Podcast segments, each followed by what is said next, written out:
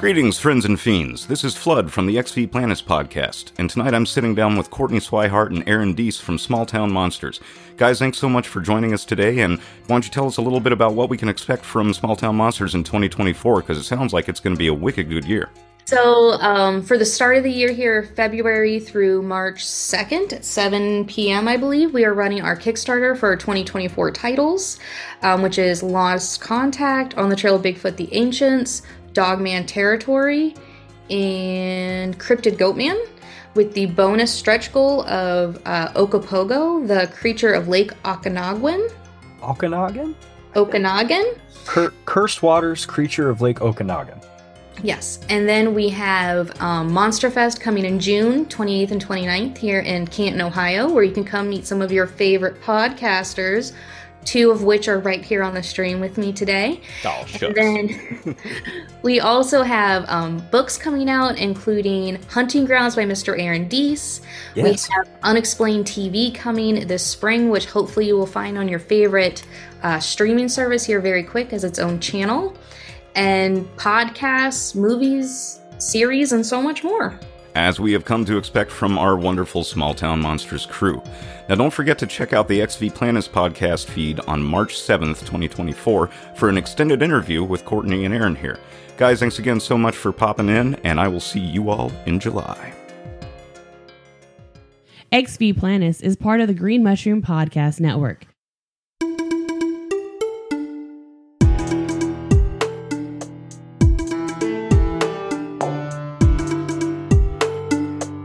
Nestled in northeastern Utah is a 7,000 square mile area of land with elevations ranging from 5,000 to 10,000 feet above sea level.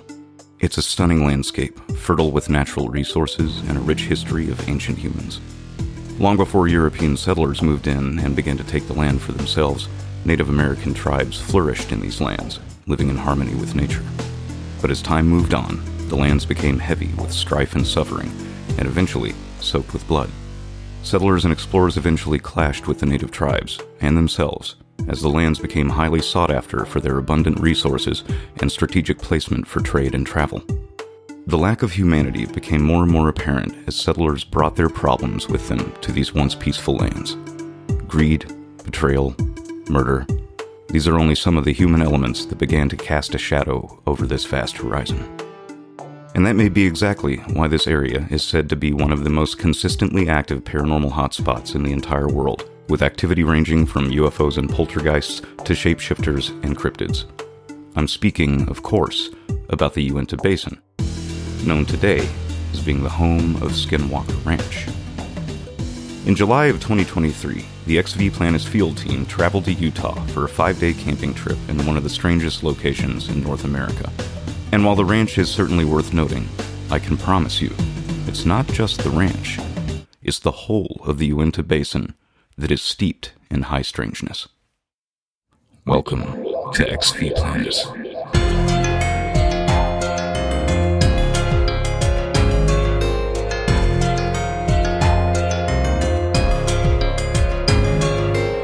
Greetings, friends and fiends, and welcome back to Season 4 of Ex V Planis the podcast where we don't just talk about the paranormal, we put boots on the ground and pursue it in the field. Transmitting from the Black Lodge, as always, I am your host, Flood, and as always, I am very excited to be back here to dive further into the unexplained, the highly strange, and everything in between with you all. And strange is definitely a choice word for this next exploration I'll be sharing with you. Tonight, we are finally going to dig into Utah's Uinta Basin. Pun definitely intended. But first, a few brief updates. Up top, I want you to be aware that Season 4 will be coming out in chunks. There are four major investigations I'll be focusing on this season, and that will make up the bulk of the episodes. But in between those individual series, I do have some special content lined up for the main feed and a cascade of creepy things coming down the Patreon feed this season as well. For instance, between the investigative episodes these first couple of months, we'll be hosting a pair of authors and artists who are aiming to build a database for entities encountered in realms of altered states of consciousness a very special guest to help us catch up on the state of UAP disclosure. And as a bonus episode, here in just a few days, you'll get to hear my interview with Courtney Swihart and Aaron Deese to hear what's coming up from the Small Town Monsters crew this year. Also, there's a good possibility that you'll be hearing my voice on a few other shows not related to Ex V Planis. So be sure to keep your eyes and ears open, and the best way to keep track is through social media sites. However, if you really want to keep up to date, follow the Ex V Planis Instagram that I personally manage and keep things pretty up to date on the news front. Be sure to hang around for some more updates and announcements on the back end of the episode. Okay, I think that's it for now. Let's get to the weird, shall we? In July of 2023, a small group of the Ex V Planis field team made the long journey out to the infamous Uinta Basin in northeastern Utah, just past the Colorado border, to spend five days camping in one of the most consistently active paranormal hotspots in North America. For those of you who already have Uinta Basin in your paranormal wheelhouse, I need to stop you right there. Though we will be mentioning it from time to time, this is not a series on Skinwalker Ranch. Rather, this is an episode on the history of the Uinta Basin, a brief overview of what makes the place so special on a geological level, a very small recap of the Bigelow to Fugal years. After this episode, the bulk of this three to four episode arc will focus on the discussions the team had after our five day stay at the UFO Valley campground. But let me be clear here the reason we're not making a Skinwalker series is that other podcasts, journalists, film, and television media giants have already done it to death. If you want to get into ranch territory, I'd highly suggest looking up Astonishing Legends or Last Podcast on the Left's respective multi part series to get the detailed history on why this area became famous specifically over the last several decades, or even indulge in the horrid Secret of Skinwalker Ranch series on the History Channel. Or not. I don't know. But no, this isn't a Skinwalker Ranch series because it's not just the ranch people, it's the whole of the Uinta Basin. I think the ranch might have a lensing effect going on just because so many people have put emphasis on it and applied their own consciousnesses to it, somewhat like an egregore effect taking place in paranormally fertile ground. And that's why most documented cases seem to pop up connected to the ranch, either by relation or proximity. But there is something much bigger going on out there, and I hope we'll at least scratch a few surfaces of other things.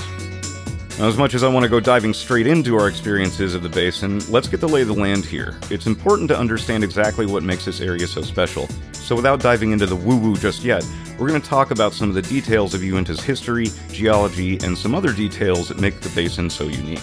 Instead of hearing me babble on and on for an hour or so all by my lonesome, I've invited Meg back to the Black Lodge to go over some of these broad strokes of the background. And we're going to get to that in one minute, right after this brief message from our friends over the Green Mushroom Podcast Network.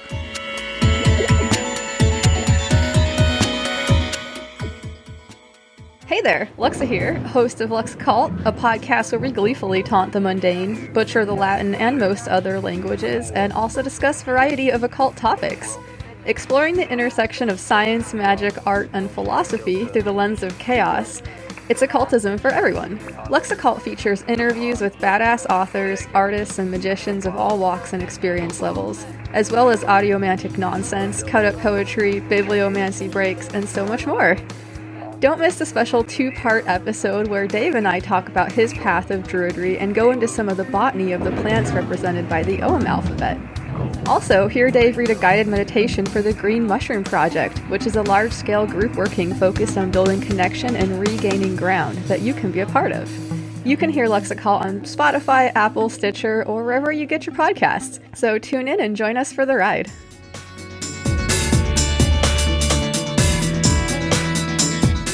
Meg, welcome back to the Black Lodge, which is uh, currently, conveniently, perhaps magically, located in your basement for a brief spat. How have you been? Pretty good. Makes quite a convenient um, commute, as it were. I don't even have to open a portal for you. You can just walk down the stairs. Uh, it's true. It's true. Loudly, just so I don't startle you. All right, well, before we start getting into the oddities of our own personal pilgrimage into this plethora of paranormal perplexity, let's get the lay of the land here. Nestled amidst the towering peaks of the Uinta Mountains in northern Utah is a 7,000 square mile area of land with elevations ranging from 5,000 to 10,000 feet above sea level, known as ye good old Uinta Basin.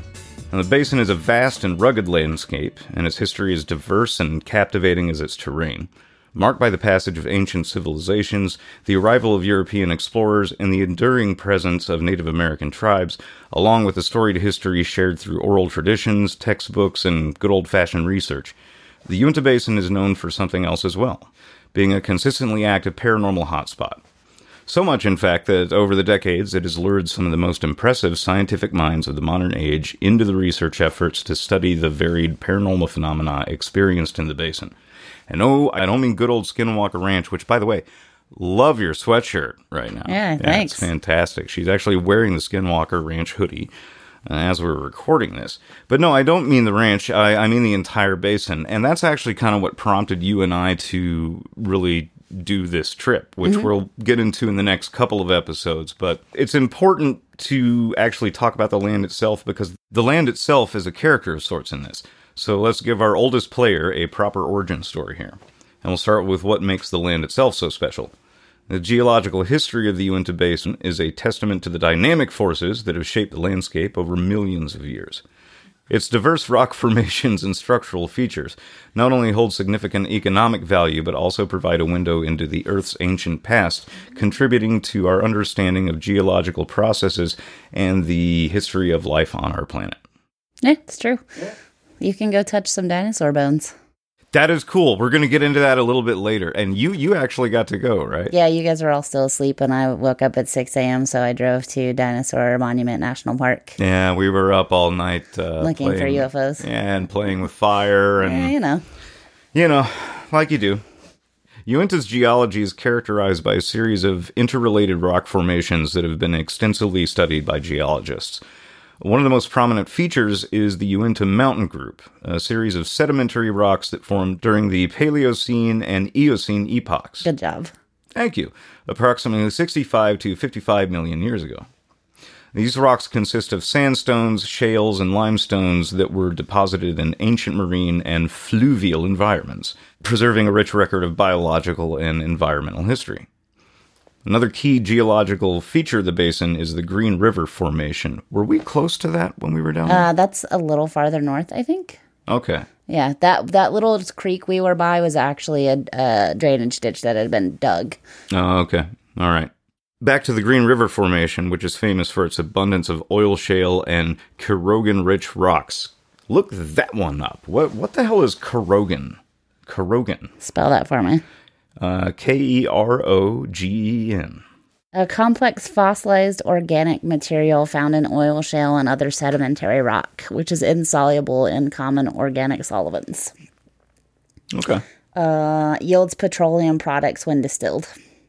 The Green River Formation dates back to that Eocene epoch we mentioned earlier, around 54 to 37 million years ago, and is renowned for its remarkable fossil assemblages, including well preserved fish and plants, providing valuable insights into the ancient ecosystems of the region.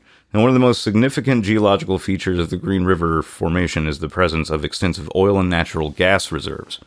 In addition to those resources, the Uinta Basin is also known for its rich deposits of oil, shale, and tar sands. These unconventional energy sources represent a significant potential source of energy for the future.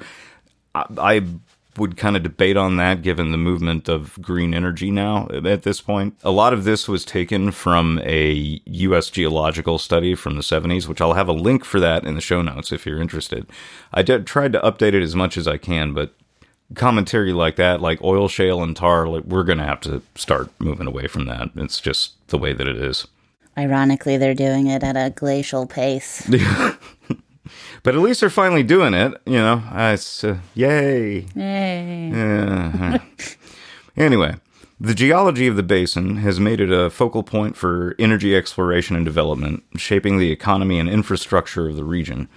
Including these formations, the Uinta Basin is also characterized by a series of anticlines and synclines, which are folds in the Earth's crust that have played a crucial role in accumulation and trapping of hydrocarbons.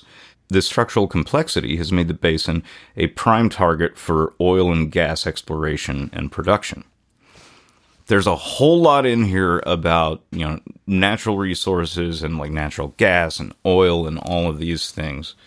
And it kind of makes you wonder, like, if, if us like constantly disrupting the land is what's causing some of the strange phenomenon that's going on out there. And we're going to postulate way deeper on that a little bit later later on, but makes you think, you know? I wouldn't be surprised to hear similar stories coming out of Canada with the oil shale deposit areas up there in the, the Great White North area nobody's living in. Oh yeah, yeah. You know, the, was there the Valley of Death? That's in Canada, right? I think so. Yeah. Yes, yeah, You want to go camping? I mean, uh, like you know me, I love the paranormal, but the uh, extreme conditions, that's the question. Oh no, no, part. you go in the summer. Okay, yeah, yeah, Yeah, sure. All right, cool. Why not? It reminds me, did you ever see that movie, The Last Winter? Yes. Oh, yeah, see that? Yeah, yeah, that's what I'm thinking. That's what's happening. We're starting to crack open the earth, and now all the spirits of the dead are coming up and, Ghost you know, math. Dinosaur ghosts. Oh God, I need to do that math. Yeah, you never took that into consideration, did you? What if there's a T Rex ghost in here right now? Hmm. Tiny little arms. Tiny little arms. oh, poor little guy. Anyway, the geological history of the Uinta Basin is also evident in its diverse landscape, which includes rugged mountains, deep canyons, and expansive desert plains. Now, you and I witnessed all of this. Yes.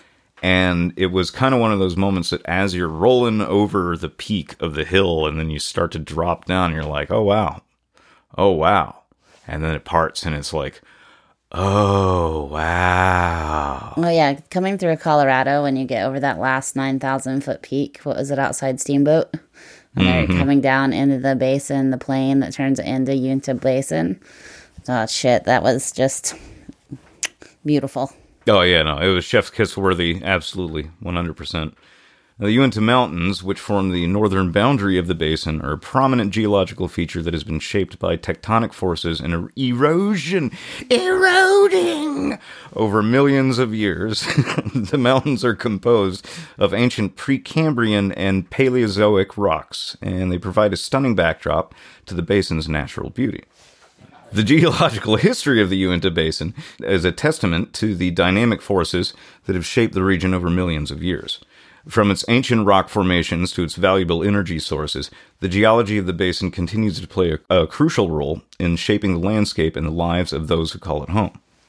The discovery of gilsonite is a gilsonite or gilsonite? I think it's gilsonite. gilsonite, a valuable mineral for waterproofing and other industrial applications, in the late 19th century spurred a wave of settlement in the Uinta Basin.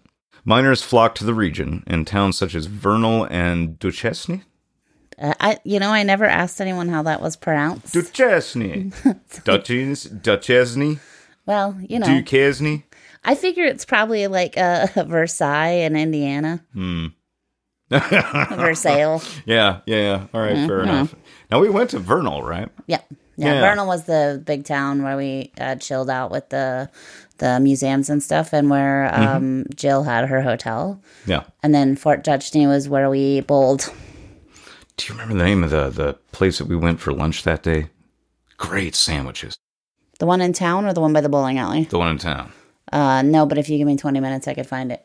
Ah, well, well, I'll drop it in the show notes. So that kind of covers the uh, the basic backdrop of of the history of the land uh, itself. Like I said, that is a character, and the reason that I wanted to kind of dig into that is I've discussed this with you at, at length, and we're going to get into it a little bit later on. That I do think that the unique makeup of the natural elements around there has a lot to do with the strange phenomena that is witnessed out there. Mm-hmm. Definitely. And you know what? On the speculative side of it, this could mean like think of how many toxic fumes and weird stuff is just being blown up around there. People, yes, could absolutely be hallucinating. And you know, this is one of the reasons that we decided to go out there ourselves. Yeah, And it's uh, I did not hallucinate. I can Yes, tell you it's that. At least not unintentionally. Yeah, very true. but no, it's uh, the the interesting geological history and future of the area is um, it makes it a very special place. Like it has a I don't know how you know a certain je ne sais quoi.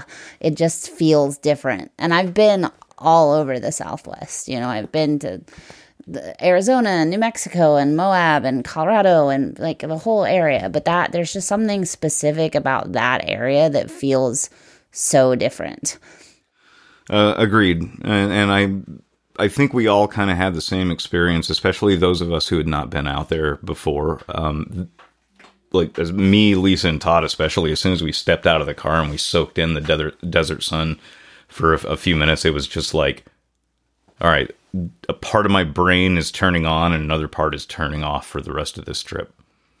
I'd like to have a test feature where we took somebody out there who and didn't tell them absolutely anything about the basin or Skinwalker or like anything. I want them to know absolutely nothing about this area hmm. and see if they also pick up on it because, you know, we're all primed to be like spooky, you know?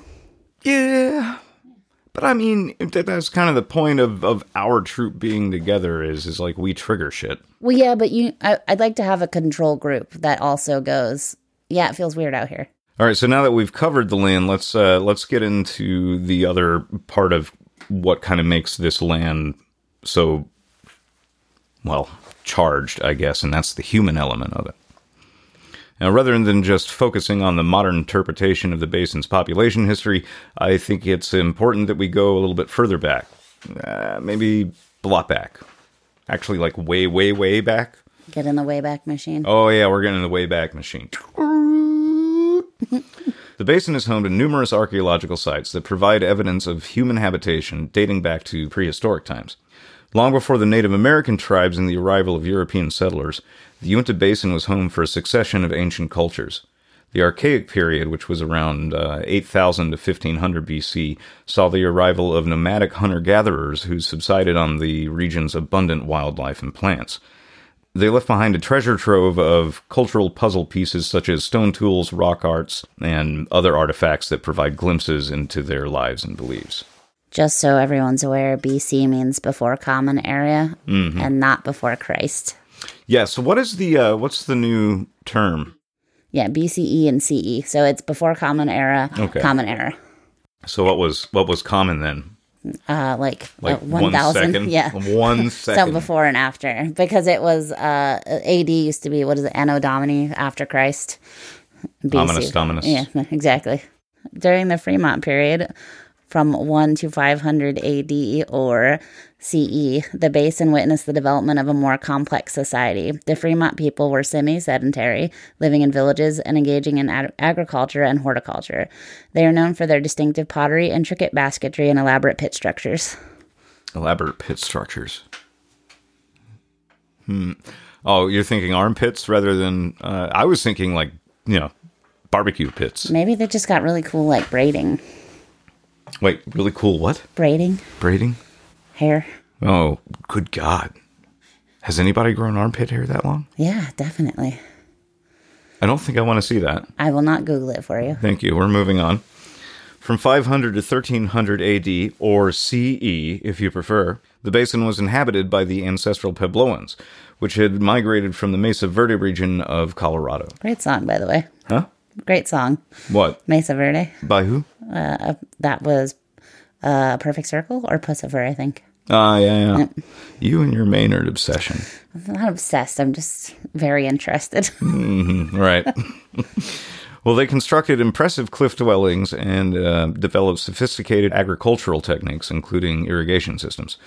Their presence in the basin is marked by a rich archaeological record, including numerous ruins and artifacts. I would like to do a little bit more research on that and see exactly what there are, especially the ruins. I'm I'm really interested in those those earlier civilizations because you hear a lot about like the the Native American tribes and and the few generations that come before them, but you don't really get too much information about you know a thousand years before that. You know, obviously, they didn't keep records, so um, Mesa Verde National Park has a lot of historical information about the pre Puebloan cultures, Hmm. okay. which is northern Colorado. No, not northern Colorado. Um, we stopped by on our drive across country. Not our drive, but my other drive. I'll have to remember where it's at. Add it to the list. I put it out of the list. uh, it's it's uh yeah, but it's out there. But there's a it's a huge national park. You can visit the um cave homes. You can take a tour and like actually climb down into the the cave city basically and see the pit houses. All right, yeah, we're we're going. well, these Puebloans became the Native American tribes that inhabited the area, including the Ute, the Shoshone, and the Paiute people, who relied on the basin's natural resources for sustenance. The tribes were the earliest known inhabitants, and all lived in the area for thousands of years, relying on the abundant natural resources for their sustenance. They hunted game, fished in the rivers and streams, and gathered plants for food and medicinal purposes. The basin was vital to their tradition, and they developed a deep spiritual and cultural connection to the area. The first Europeans to set eyes on the Uinta Basin were the Spanish explorers Silvestre Velez de Escalante and Francisco Anastasio Dominguez in 1776. They were searching for a trade route between Santa Fe, New Mexico and Monterey, California, and their expedition marked the beginning of the European contact with the Ute people. In 1789, the Treaty of Peace was established between the Spanish and the Utes and the promise of Ute aid against the Comanche and the Navajos.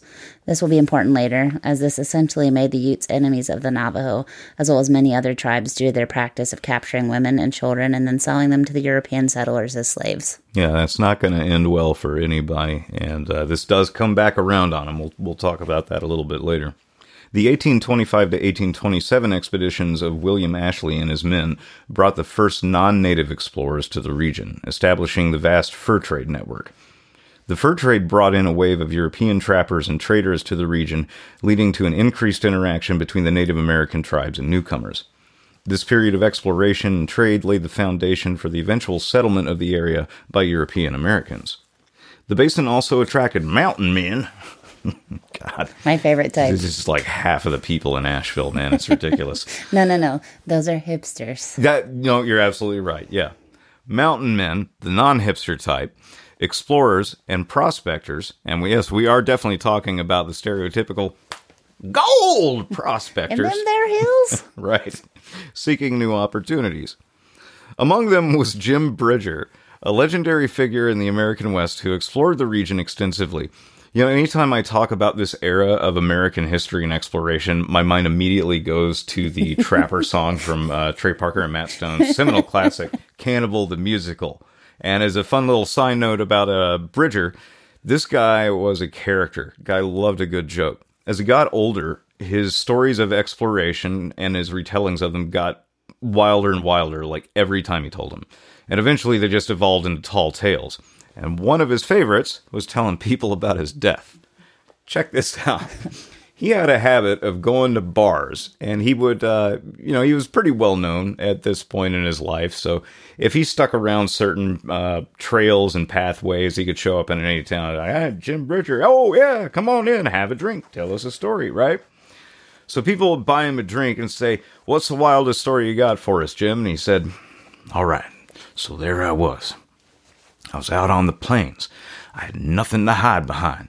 There were there were no cacti, there were no trees, there were no holes. I had one path, and that was to the tiny little cut into the mesa wall. There was a tiny little passage that I thought maybe I could squeeze through there and escape all them.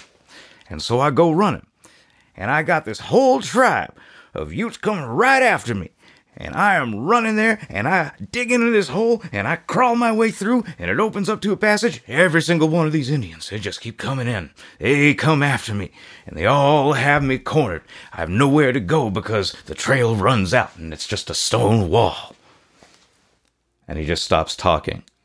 And whoever buys him the drink is just like leaning in in suspense, like, Jim? So what happened? So what happened, Jim? They killed me. and then he would chuckle, finish his drink, and go along. I feel like that's something I'm going to do in about 10 years. You and me both, right? Yeah, yeah. Yeah, absolutely.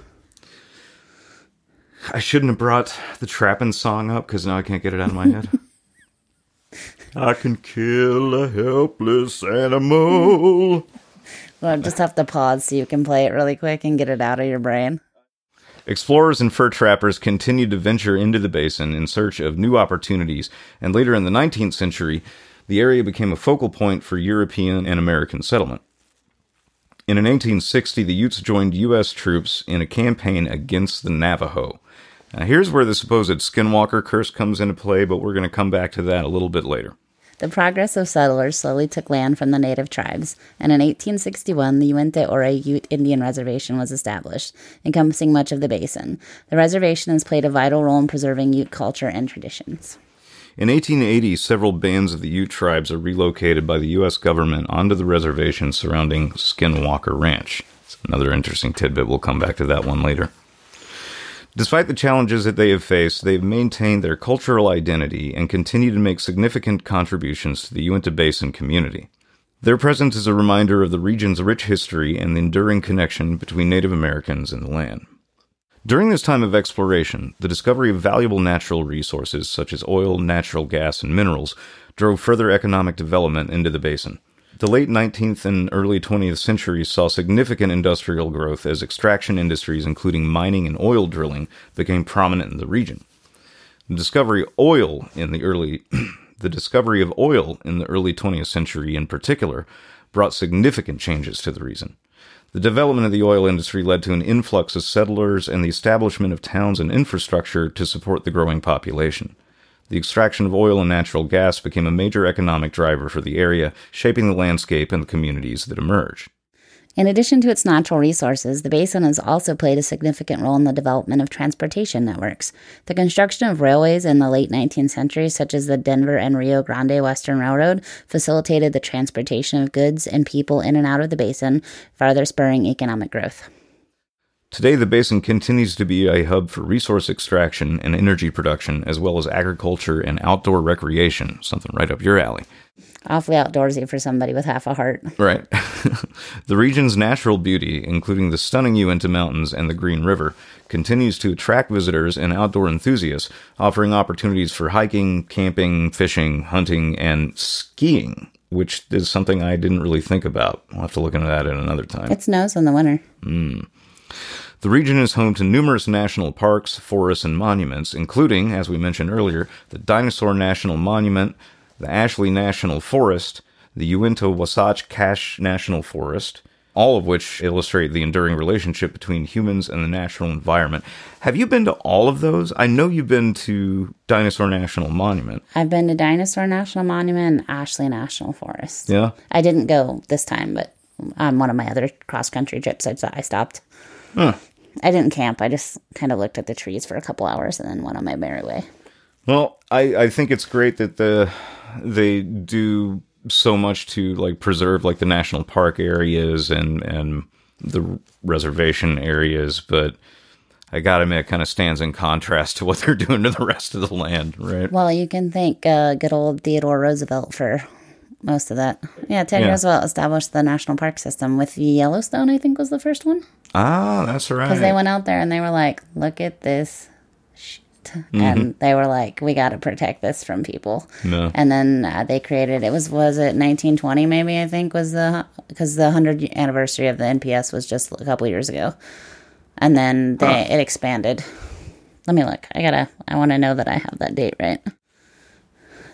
Oh nope, I was absolutely wrong. The Act of March 1st, 1872, Congress established Yellowstone National Park in the territories of Montana and Wyoming. Wow, that far ago. Uh, Mm-hmm. yeah, that was Oh, and then 1916, Woodrow Wilson signed the act creating the National Park Service. There are more than 400 NPS uh, serviced areas.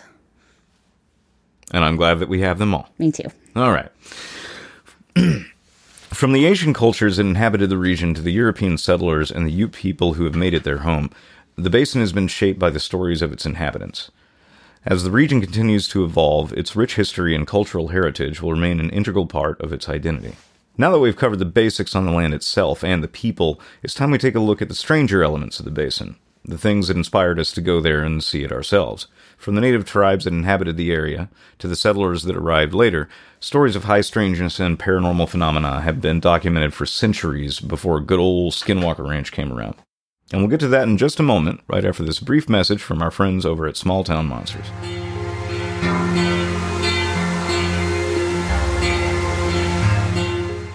Greetings, friends and fiends. This is Flood from the Ex V Planis podcast, and tonight I'm sitting down with Courtney Swihart and Aaron Deese from Small Town Monsters. Guys, thanks so much for joining us today, and why don't you tell us a little bit about what we can expect from Small Town Monsters in 2024, because it sounds like it's going to be a wicked good year. So, um, for the start of the year here, February through March 2nd at 7 p.m., I believe, we are running our Kickstarter for 2024 titles, um, which is Lost Contact, On the Trail of Bigfoot the Ancients, Dogman Territory, and Cryptid Goatman, with the bonus stretch goal of uh, Ogopogo, the creature of Lake Okanagan. Okanagan? Okanagan? Cur- Cursed Waters, creature of Lake Okanagan. Yes, and then we have um, Monster Fest coming in June 28th and 29th here in Canton, Ohio, where you can come meet some of your favorite podcasters, two of which are right here on the stream with me today. Oh, And then we also have um, books coming out, including Hunting Grounds by Mr. Aaron Deese. Yes. We have Unexplained TV coming this spring, which hopefully you will find on your favorite uh, streaming service here very quick as its own channel. And podcasts, movies, series, and so much more. As we have come to expect from our wonderful Small Town Monsters crew. Now, don't forget to check out the Ex V Planis podcast feed on March 7th, 2024, for an extended interview with Courtney and Aaron here. Guys, thanks again so much for popping in, and I will see you all in July. So, I know everybody wants us to talk about Skinwalker Ranch. Ooh, yeah, yeah. We're, we're, we're going to touch on that just a, a wee bit, and we'll touch on it a little bit more a little bit later in this series. But at this point, shouldn't you all have like Skinwalker overload? Everybody is just beating this into the ground. And and um, now you have the show, Secret of Skinwalker Ranch, which I'll get to that in a minute. So before we start talking about that, let's talk about some of the other paranormal phenomena that's already been established there long before Skinwalker came around. And the most important one, obviously, would be the Skinwalker. I'm just going to go over here to an article that I picked up from Robert Lamb and Desiree Brown from over at howstuffworks.com. And, you know, normally I'd go with other sources, but I found this one to be like a really nice comprehensive overview that pretty much taps into everything that I've learned about it. I switched things up a little bit and added things that they were unaware of, but originating from Navajo folklore, a skinwalker is a malevolent witch capable of transforming into, possessing, or disguising themselves as an animal. Skinwalkers go by different names in different Native American tribes. The Navajo version is called yee naaldlooshii. Does that look right for the pronunciation? Yeah, Nadalushi. Yeah, I think Yeah. that's right. Which translate to with it, he goes on all fours. I like that. That's that's kind of creepy. Make a t-shirt out of that. Yeah, we could definitely. A person becomes a skinwalker by committing a heinous act, like killing a family member. This gives them supernatural powers, allowing them to shapeshift from a human to an animal form at will. They often become coyotes, wolves, foxes, or bears, and they can transition into any animal. Oh my god, is that what Barreled was? Skinwalker barreled. Oh, for more information on Barreled, refer to the Patreon episode, The Moonite People. Oh, also, I need to put this in here. Um, if you go out to the area, the Navajo refer to themselves as the Dene. And then no one ever, do not ever, ever, ever ask anyone about skinwalkers because they will, they do not want to talk about it. They do not mention the word. It is not a thing that you do out there. It that will close a hundred doors more than it will open. Oh, absolutely. Yeah. I mean, in Navajo society, skinwalkers are blamed for everything that went wrong crop failures, bad marriages, sicknesses, sudden death, you name it. Uh, unlike Greek myths or a demon from medieval literature, creatures from which vibrant beliefs have long subsided and whose attributes are readily cataloged and canonized in Western tomes, the skinwalker does not reside in text. Uh, skinwalkers are said to wear the skin of the animal they want to become, hence the name skinwalker, which depends on the needs of the task that they want to perform. They might become a bear to have an immense strength, or just be really cuddly at a campsite with a couple of curious people. Eating a sugar plate. Yeah, eating a sugar plate. Note that skinwalkers voluntarily assume this role. It's not a curse like being a werewolf. They do this themselves. Wouldn't it suck every time you put on a leather coat, you'd turn into a cow?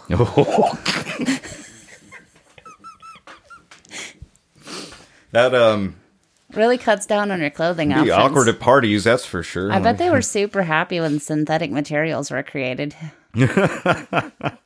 Oh god. Skinwalkers can also read people. Wait, wait, what would they turn into with that though? Just a pile of vinyl? No, but think about it. Like, if all of your clothing options come from animal skins and you're a skinwalker, there's no way to, like, put on pants without, like, turning into a fox or a bear or, like, a buffalo. You mm. just have to walk around Winnie the Pooh in it. You'd have to be under constant scrutiny from PETA. You're under danger of having red paint Exactly. thrown on So, you, you know, day, as soon day. as, like, uh, what, elastine or, um, you know, a varicose, you're good. You, you can finally yeah. own, skinwalkers can finally own pants. Huh. Interesting thought. Okay. So, back to skinwalkers. Sorry. no, you're good. No, that's that's that's radio gold right there. Uh, skinwalkers can also read people's minds apparently and control the animals of the night, like owls, call up spirits of the dead, inflict pain, almost impossible to catch and get rid of. They must continue to kill or they'll die. Now, that's an interesting bit that I hadn't heard of until I read this article. It has vampiric overtones. So the way I read it, and obviously I could be wrong, um, in any of my folklore classes, was that the way you became a skinwalker was, you know, uh, doing that ultimate evil act. But the magic, that's like a charging a phone, right? That magic eventually starts to run out, and you have to keep recharging it, or you stop. Right. Yeah, yeah. Well, according to legend, you can tell if you're in the presence of a skinwalker by their eyes. If you shine a light on one when they're in animal form, their eyes glow bright red. In human form, their eyes seem animal like. Should we do an eye inspection, On me? or both of us? Uh, I think we're good. Okay. To get rid of a skinwalker, you need a powerful shaman who knows the right spells and incantations to get the skinwalker to turn on itself. You can also shoot the witch with bullets dipped in white ash, but the shot must hit them in the neck or the hand. Like neck, I get, but the hand, it just seems. The hand's the part that does the magic. Oh, okay. All right. But does it matter if you're right or left handed? I might. Do you have to get both? Ooh, that'd be a hmm. hard shot. Right.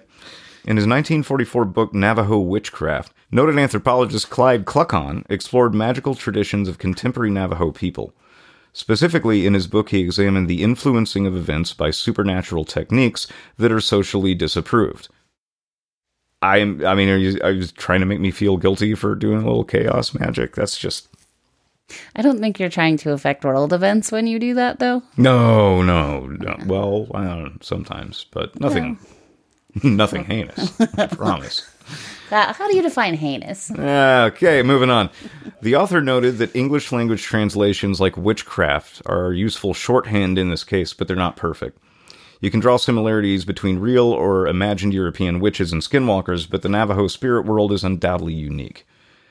Based on his interviews with Navajo people, Kluckhohn pieced together general descriptions of the various forms of witchcraft that existed within the Navajo legend. He described skinwalkers as secret witches, mostly male, some female, who creep out in the night and take form of swift moving animals like the wolf or coyote. They are said to gather in foreboding places and work dark magic against their victims and engage in various taboo rituals of incest, corp defilement, and sibling moida. That reminds me of uh, black metal.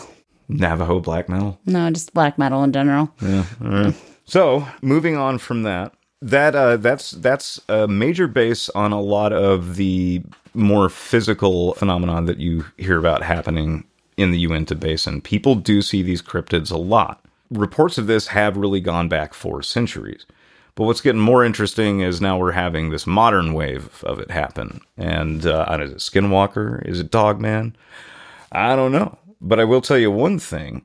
Apparently, the week leading up to our trip, several locals reported seeing a large dogman like creature with glowing red eyes on three separate occasions. Do you remember her telling us about I that? I do. She did. She told us that on the ATV tour, right? Yeah. Yep.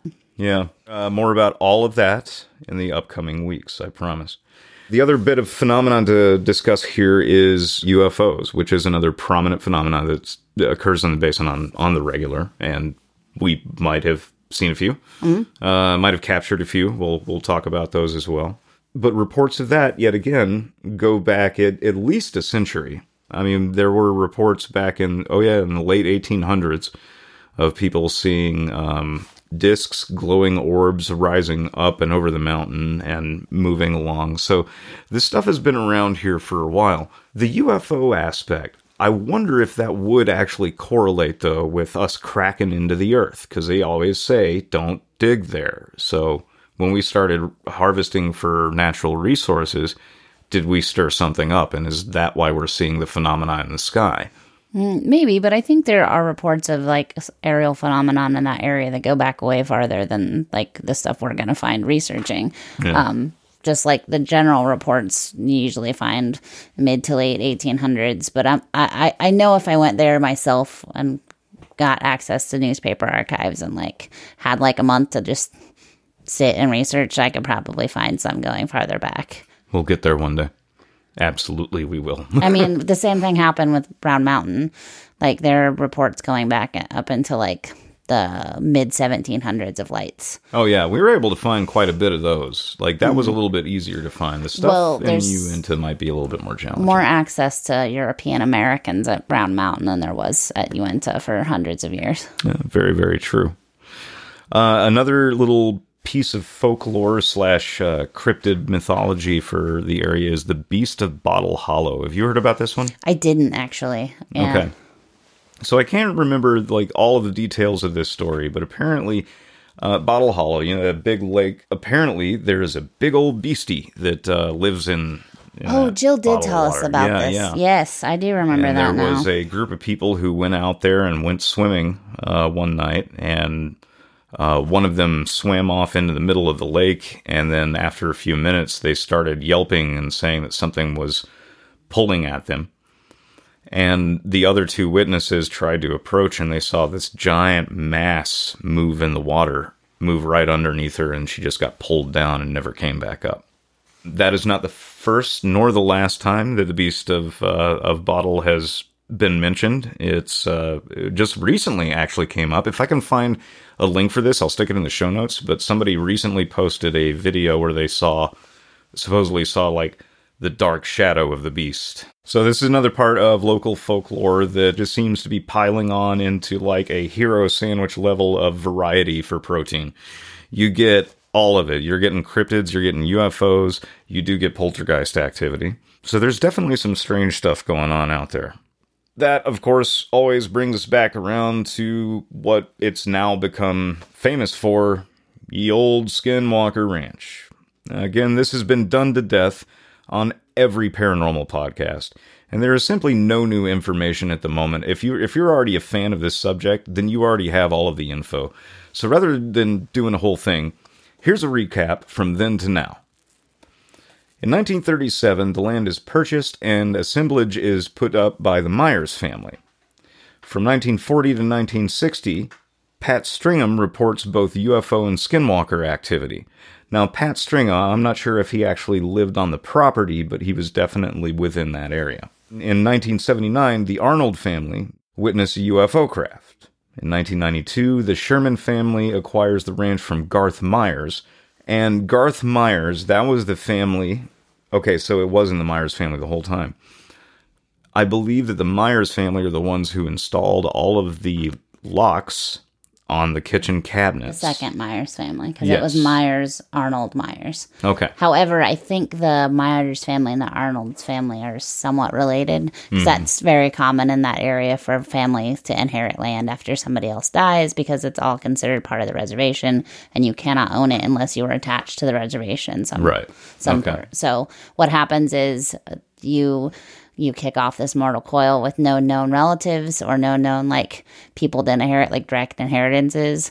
They will find somebody that is like you know several steps out related to you that it goes to. Okay. So if I had to guess, I would say the Myers family and the Arnold family are marginally related. So, in '92, the Sherman family. All right, now, first of all, let's step back to uh, the the Myers family having the locks on the cabinets. This is one of my favorite stories. Now, the reason that's important, and that's how we'll lead into, in 1992, the Sherman family acquires the ranch from Garth Myers, and that's when all of the activity that Skinwalker is known for starts to become documented, and, and the coverage on this really begins. The locks on the cabinets didn't make any sense to the Shermans when they first bought the place because it didn't like it just seemed like overkill. You have latches and locks on both the inside and the outside of almost every openable surface in the entire house. This comes into play about 3 months after they've been there when Mrs. Sherman comes home from town after making a huge haul to pick up supplies and groceries carries all the groceries inside, locks the door, proceeds to put all of the groceries into the pantry, closes all of the doors, steps out of the room to go to the bathroom, comes back in. So this is maybe a minute and a half, two minutes. All of the the groceries that she brought in are now pulled out from the cabinets and neatly placed right back on the table where she had set them when she brought them in. I love that little piece of information because that's when it starts to go off in even stranger territory. You start getting poltergeist activity whenever the Shermans show up. So now you really do have the full, like, Neapolitan paranormal ice cream treat. I think my favorite story is the um the wolf came out and like like the large wolf and they were all out in the yard and it was like staring at them and then it just like grabbed a calf and tried to drag it off mm-hmm. like they were you know and when it got shot at they were like it was confused mm-hmm. like you brought me these treats and now you're shooting at me Well, even before that, this that wolf walked up to them and they pet it. It walked up to them, behaving very, very docile. like very friendly uh huh. yeah And then just yeah, as you said, like saunters on over to the cage and grabs a calf, and they shoot him, and yeah, the wolf just kind of turns its head and, and then proceeds to go back to trying to tug the damn thing. Shoots him two or three more times, I think, and and dog never, you know, the wolf never yelps, never runs away. Instead, it just kind of sneers at him and then just slowly walks off. And that's that's just wild. So you start with that. You start with the poltergeist activity. There's the instance where uh, one of the herd of his cows all disappear and they discover them all neatly packed asleep in a storage container locked from the outside. No clue how it happened. Apparently, they were packed in there like sardines too. Like it was not like a loose assemblage of cattle. Like they were packed into the storage container. Yeah. Like I cannot imagine. I don't spend a lot of time around cows, but they don't really like super contained spaces. So I can't imagine like leading cows in into a storage container in that number. And lulling them to sleep. Yeah, exactly. Yeah, like that's right. just like it doesn't make any sense. And then there was the incident with the dogs, the poor dogs, where uh so for for months uh Mr. Sherman had been witnessing these orbs of various colors and textures. And intensities. Yes. And I if I remember correctly and and please feel free to call and yell about me. By the way, we'll have a number at the end of the show if you want to leave us a voicemail. Uh, so if you want to angry correct us on some of this, but um, Sherman seemed to imply that different color orbs seem to have different levels of intent. And I want to say it was the blue ones that looked like it was liquid boiling inside were the ones that were not friendly. Yes. They were antagonistic, and he got really sick of it one night. And eventually, like the dogs are barking, he shoots his gun off a couple of times just to try to scare these things away. And finally, he's like, screw it, boys, go get him and his three blue heelers go running off after this orb. And they go running off into the woods, and you know the light dims, orb kind of goes out of sight, and then there's this big flash of light and a loud boom, and if I remember correctly, a yelp. Yep. Yep. And uh, you know, Sherman, he was like, "I'm not, I'm not going out there tonight. I'm just not doing it." So the next morning, he goes out there and he goes to the area that he th- saw them run Oh, he to. followed the tracks. Yeah, oh, you yeah, did. There were tracks. Yeah, it's. I mean, it's dusty-ish. You could follow tracks. And it was just three Grease spots. grease spots. So gross. Yeah, so sad. Imagine being alive in the '80s when you could shoot a gun off and no one would no one would bother you about it. Now, eventually, this activity got to be too much for uh, for Tom. I, I think Tom was his Sherman is his real last name, and I think Tom was his pseudonym first name. But you know, y'all know who I mean. Uh, this got to be too much for him, and eventually he put out an ad in the paper, basically saying like, "Somebody please help me. I don't understand what's going on out of this ranch. Like, it's costing me money. My life is falling apart. Somebody please come out and help." That started to put it on the radar of a lot of people, some pretty prominent people. But before it got to the prominent people, there was one story that I I want to share because I, I absolutely love this. Word had gotten around that uh, you know the, the Sherman Ranch had some weird activity and strange stuff going on to it, and so this this hippie guy shows up and like shows up at the the end of their driveway like hey can i come and talk to you? Guy walks on and said hey i heard that this is a magical place and i would really like to meditate on your property if you don't mind. And tom kind of looks at his son they look at each other and they're like all right so they let this guy go and and he he meditates and I, I don't remember all of the details, but he's sitting there meditating. Sherman and his son are standing off in the distance watching, and they see like this blur moving on the horizon, kind of like a heat mirage. And it starts darting back and forth and getting closer and closer. And eventually runs up to this guy who's meditating and like described it as like a force of wind, like you could tell that somebody would just rushed up to you and then like breathes into his face. And this hippie guy just starts screaming and it's like ah! takes off running total Scooby Doo way, like Shaggy and Scooby are running off. Proceeds to run over to, to Sherman, who's a pretty big guy, and leaps into his arms and starts like just sobbing and crying. And uh, I, I just, I, I wish I could have been there to see that because at that point the Shermans were like, I mean, this sucks, but we're used to it. Yeah. You know, when you tell that story, the only thing I can see in my mind's eye is these two like rough country boys in hats, like standing there with their arms crossed, just Right. staring down this hippie while he's meditating. I would have liked to have think that that would have been like a really great father son bonding moment. Like, hey, dad. Yes, son. How long you think until he pisses his pants? About 15 more minutes, I'd say. I'm banking more on more like 90 seconds. You see that? That'd be great. Uh, as I said, it, it definitely attracted some strange people, uh, but it did attract some very prominent people, and that main prominent person is my man to a certain extent, unless we start talking about American politics, Robert Bigelow. Robert Bigelow reaches out to Sherman and ends up acquiring the property. Now, this is a guy I want to talk about for a minute because this whole era is one of the reasons that I'm so fascinated with the paranormal as a whole. And I'll talk about this a little bit more at the end. But yeah, what about Bob? Let's talk about Bob. You know, I'd really like to know what he had to do to acquire that land. I paid him for it. Well, I know he bought it, but the Ute tribe has to approve the purchase. Right? So, because it's on tribal land. Well, you know, as you described earlier, there's a lot of strange inner workings there that we don't fully understand. Mm-hmm. Yeah, so, I'm like, I would like to know. I'm what- pretty sure contributions to the Yeah. Ute would probably be a big way to go. I'm sure I could re- I could get some research in on that, but like, We'll come back to it. We'll come back to it.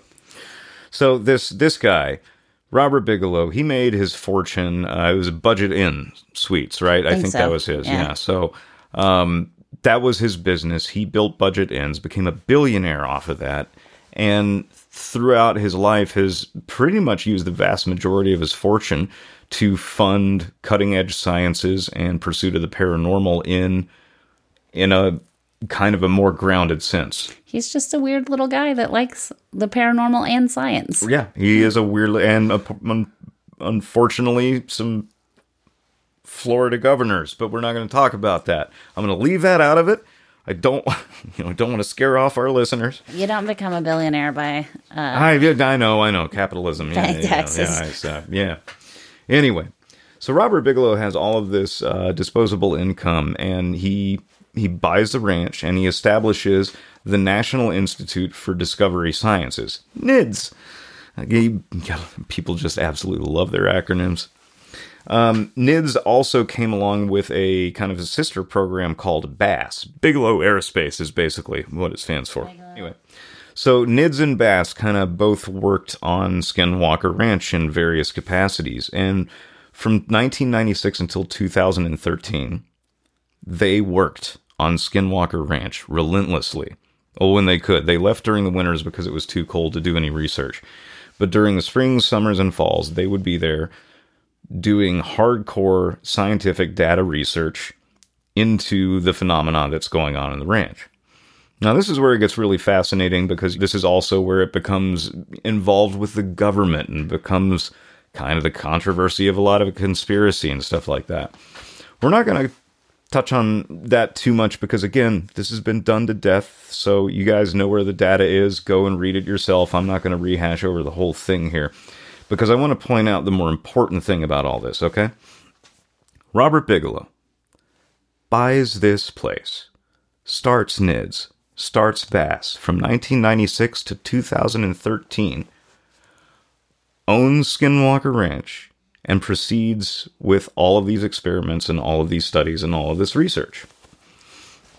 In 2015, the Bigelow activities on Skinwalker Ranch conclude, and the team leaves, and ownership is passed off elsewhere. Bigelow proceeds to shut down Nids and BAASS, dissolve the companies, parting some of it out to contractors, some of it to private institutions. And then he proceeds to open the Bigelow Institute for Consciousness Studies. Can you see the flow of interest here? you, see where I'm going with mm-hmm. this? And consciousness is going to end up playing a pretty large part in how I view our investigation, the things that we did out there, and some of my newer theories that have developed since our experiences in Uinta Basin. Now, in 2016, Adamantium Real Estate by Skinwalker Ranch from Robert Bigelow. This would be the uh, infamous uh, Brandon Frugal, I, or Fugel? Fugel. Fugal, I think, yeah. The infamous Brandon Fugel, I believe. And Adamantium. He really is a nerd. Yeah, I mean, of course he's a nerd. That's part of the reason that I like him. Well, sometimes. In 2019, the History Channel and Prometheus Entertainment began filming The Secret of Skinwalker Ranch. And uh, during that year, Candace Lind and Tom Lewis become caretakers of Skinwalker Ranch. In 2020, the premiere of the series airs on the History Channel, and here we are. Here I am in the sweater. Mm-hmm. Well, at least, yeah, here we are for now.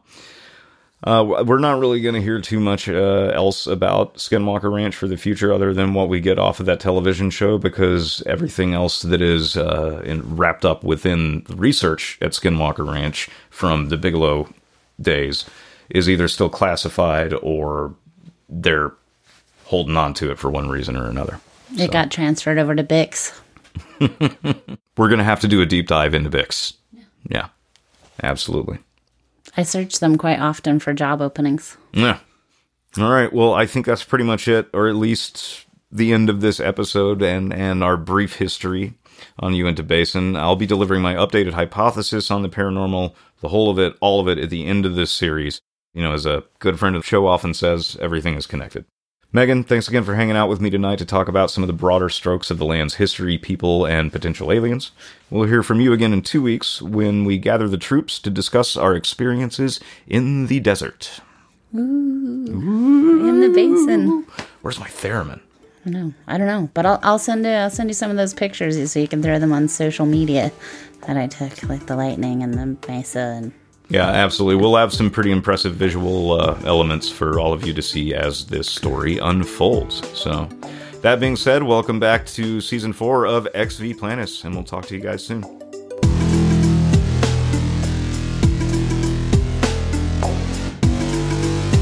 Join us again in two weeks for the next installment on our Uinta series, where we'll discuss the first half of our boots on the ground investigation.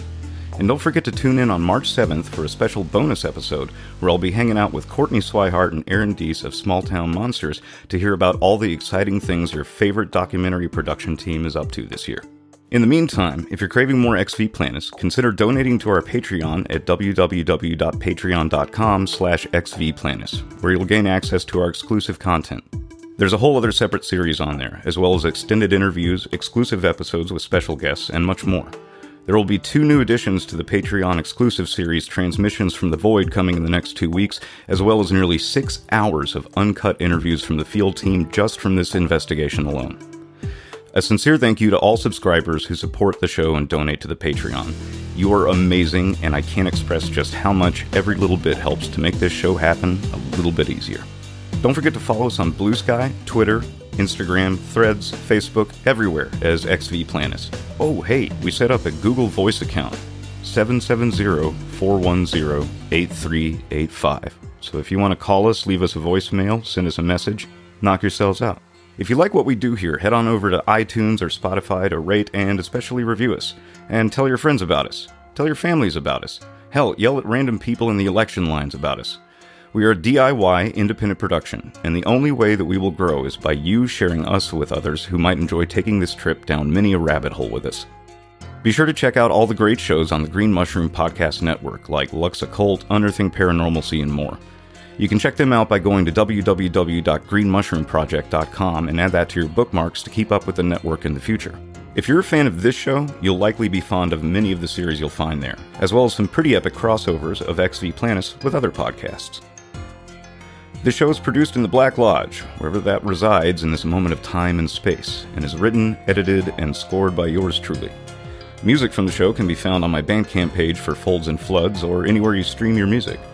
No part of this show or its music may be reproduced without consent.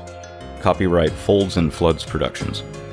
Once again, I am your host, Flood, and this has been Ex V Planis. Thank you for being a part of the journey so far. I'll see you in the between. In abambratio, in fluctus, sub velo.